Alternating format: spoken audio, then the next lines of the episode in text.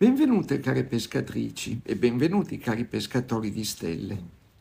Secondo una definizione che mi è particolarmente gradita, l'Uruguay sarebbe un gigantesco campo di calcio con due porte alla frontiera, campo di calcio su cui sorgono incidentalmente case, casette, grattacieli con una doppia invasione di campo da parte di qualche milione, parecchia a dire il vero, di vacche e di pecore e poi anche un'invasione di bipedi, 3 milioni e mezzo, ma sostanzialmente un campo di calcio che un paese così piccolo possa vincere a più riprese campionati del mondo, che un paese così piccolo viva nel culto del pallone e dia tante star al calcio planetario, beh, un caso unico al mondo. Ma, ma, l'Uruguay può essere anche considerato altrimenti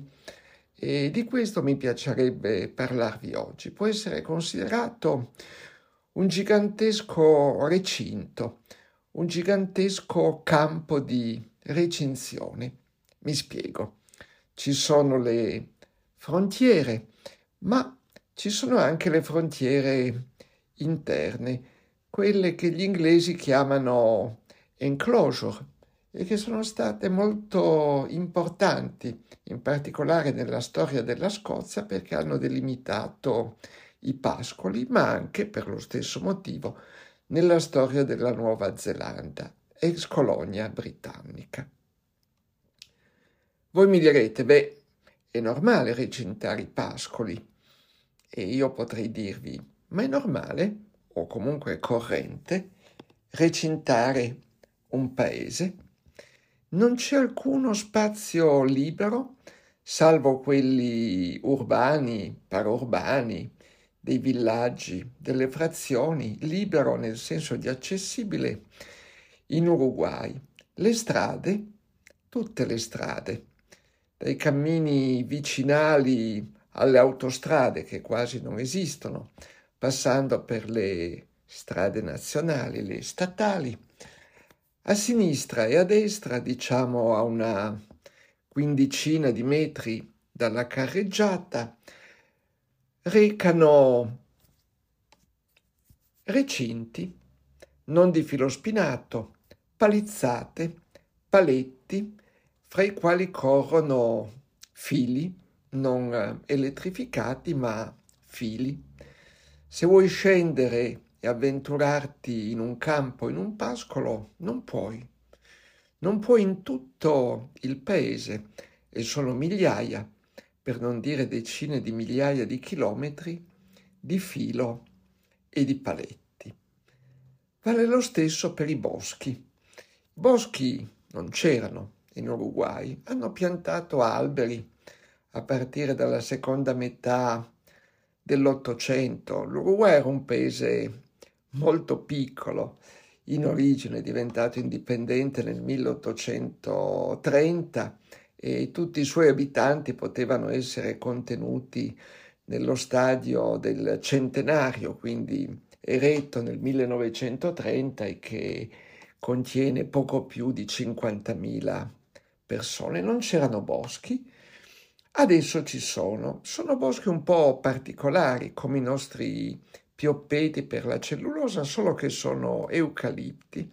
La pianta, un albero gigantesco piuttosto invasivo di origine australiana, che non serve tanto per la falegnameria, è piuttosto duro, serve per la pasta di legno e quindi per le industrie della carta, che spesso in Uruguay sono in mano indovinate un po' a chi, ai finlandesi, che non sono vicinissimi, ma di boschi e di industria cartacea se ne intendono.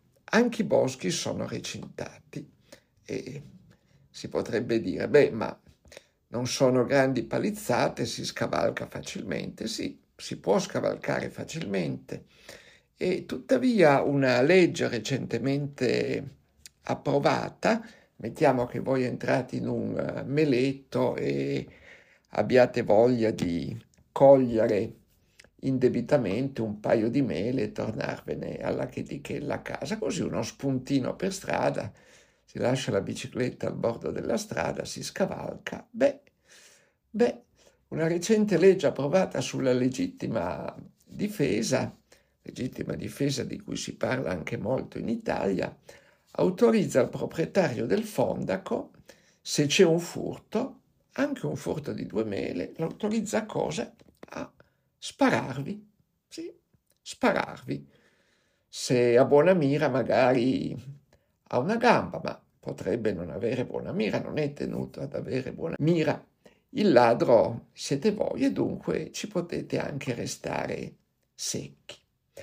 È un curioso effetto procedere in un paese in cui tutto è cintato, non c'è muro di cinta, ma tutto è cintato. Ci sono reticolati, non mi spingerei fino a parlare di campi di concentramento o di recinzioni carcerarie, però qualcosa del genere esiste ed esiste nell'immensità, vale a dire voi vedete questi paletti e al di là dei paletti lo sguardo è sgombro fino all'infinito prati, boschi, a volte stagni e acquitrini, a perdita d'occhio, ma tutto cintato.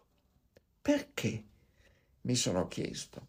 Perché ho chiesto? Beh, la si trova una cosa molto naturale.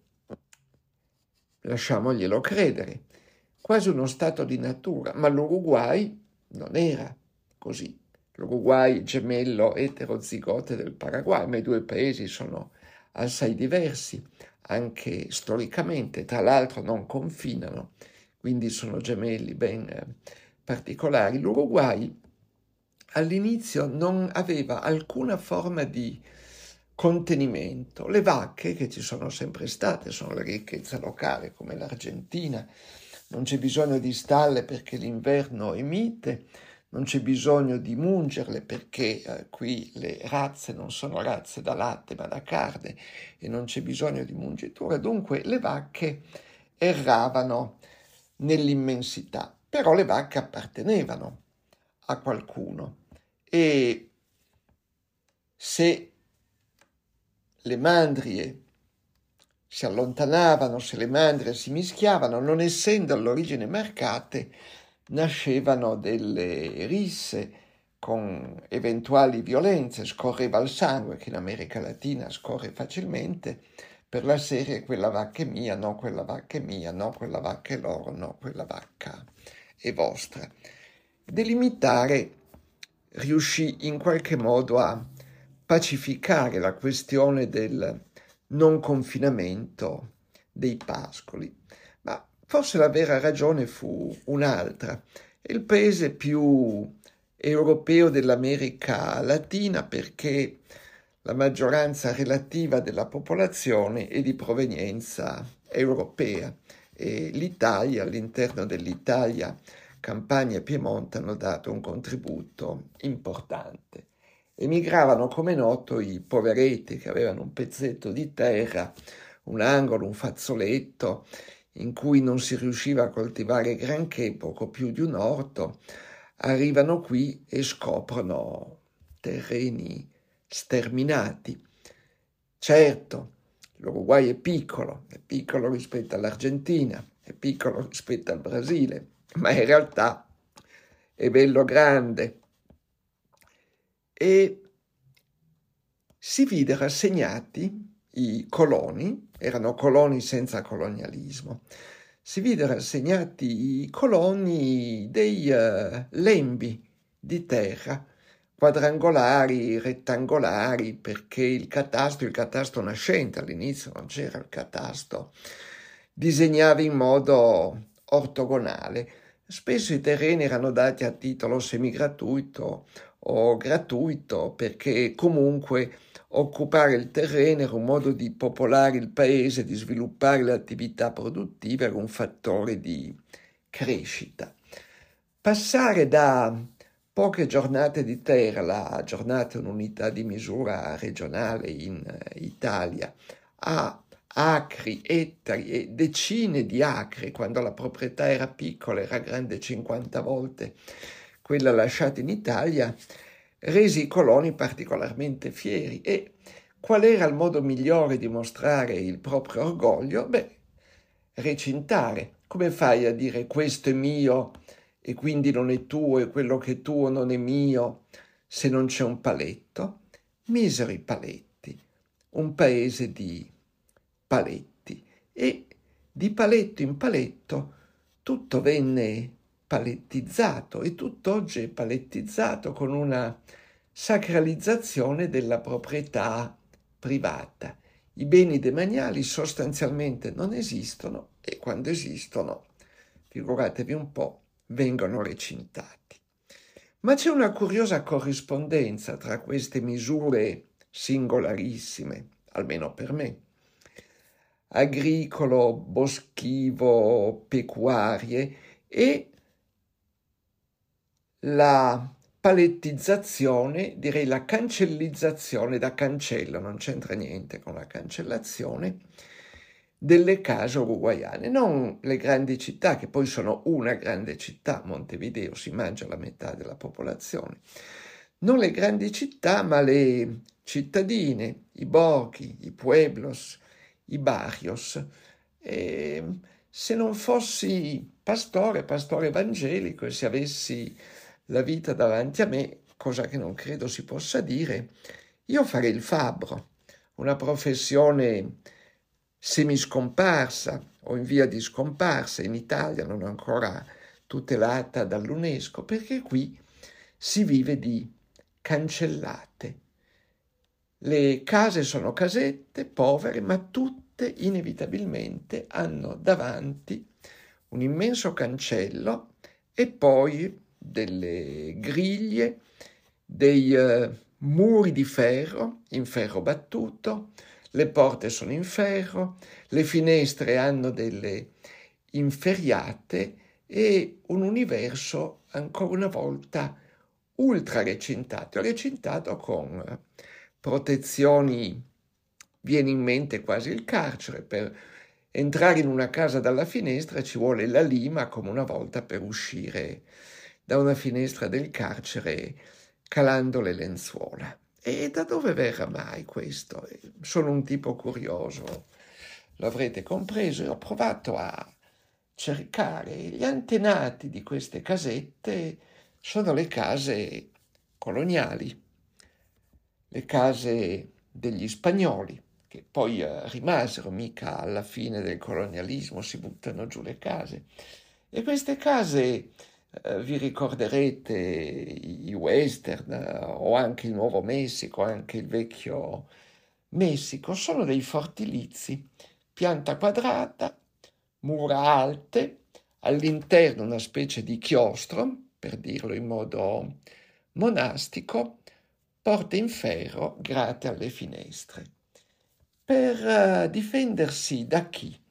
Beh, si potrebbe dire dai dai bandidos che ieri come oggi non mancano e non c'è bisogno di venire qui, ce ne sono a Milano come a Teramo, ma in realtà non c'è in questo momento una delinquenza elevata in Uruguay e comunque è una violenza dolce rispetto a paesi più sanguigni come, come la Colombia. Ci possono essere furti nelle case, ma non rapine, ma non scippi, ti fanno un buco nel serbatoio dell'automobile nottetempo, tirano via la benzina che qui chiamano nafta e se la vendono di contrabbando qui o in Argentina.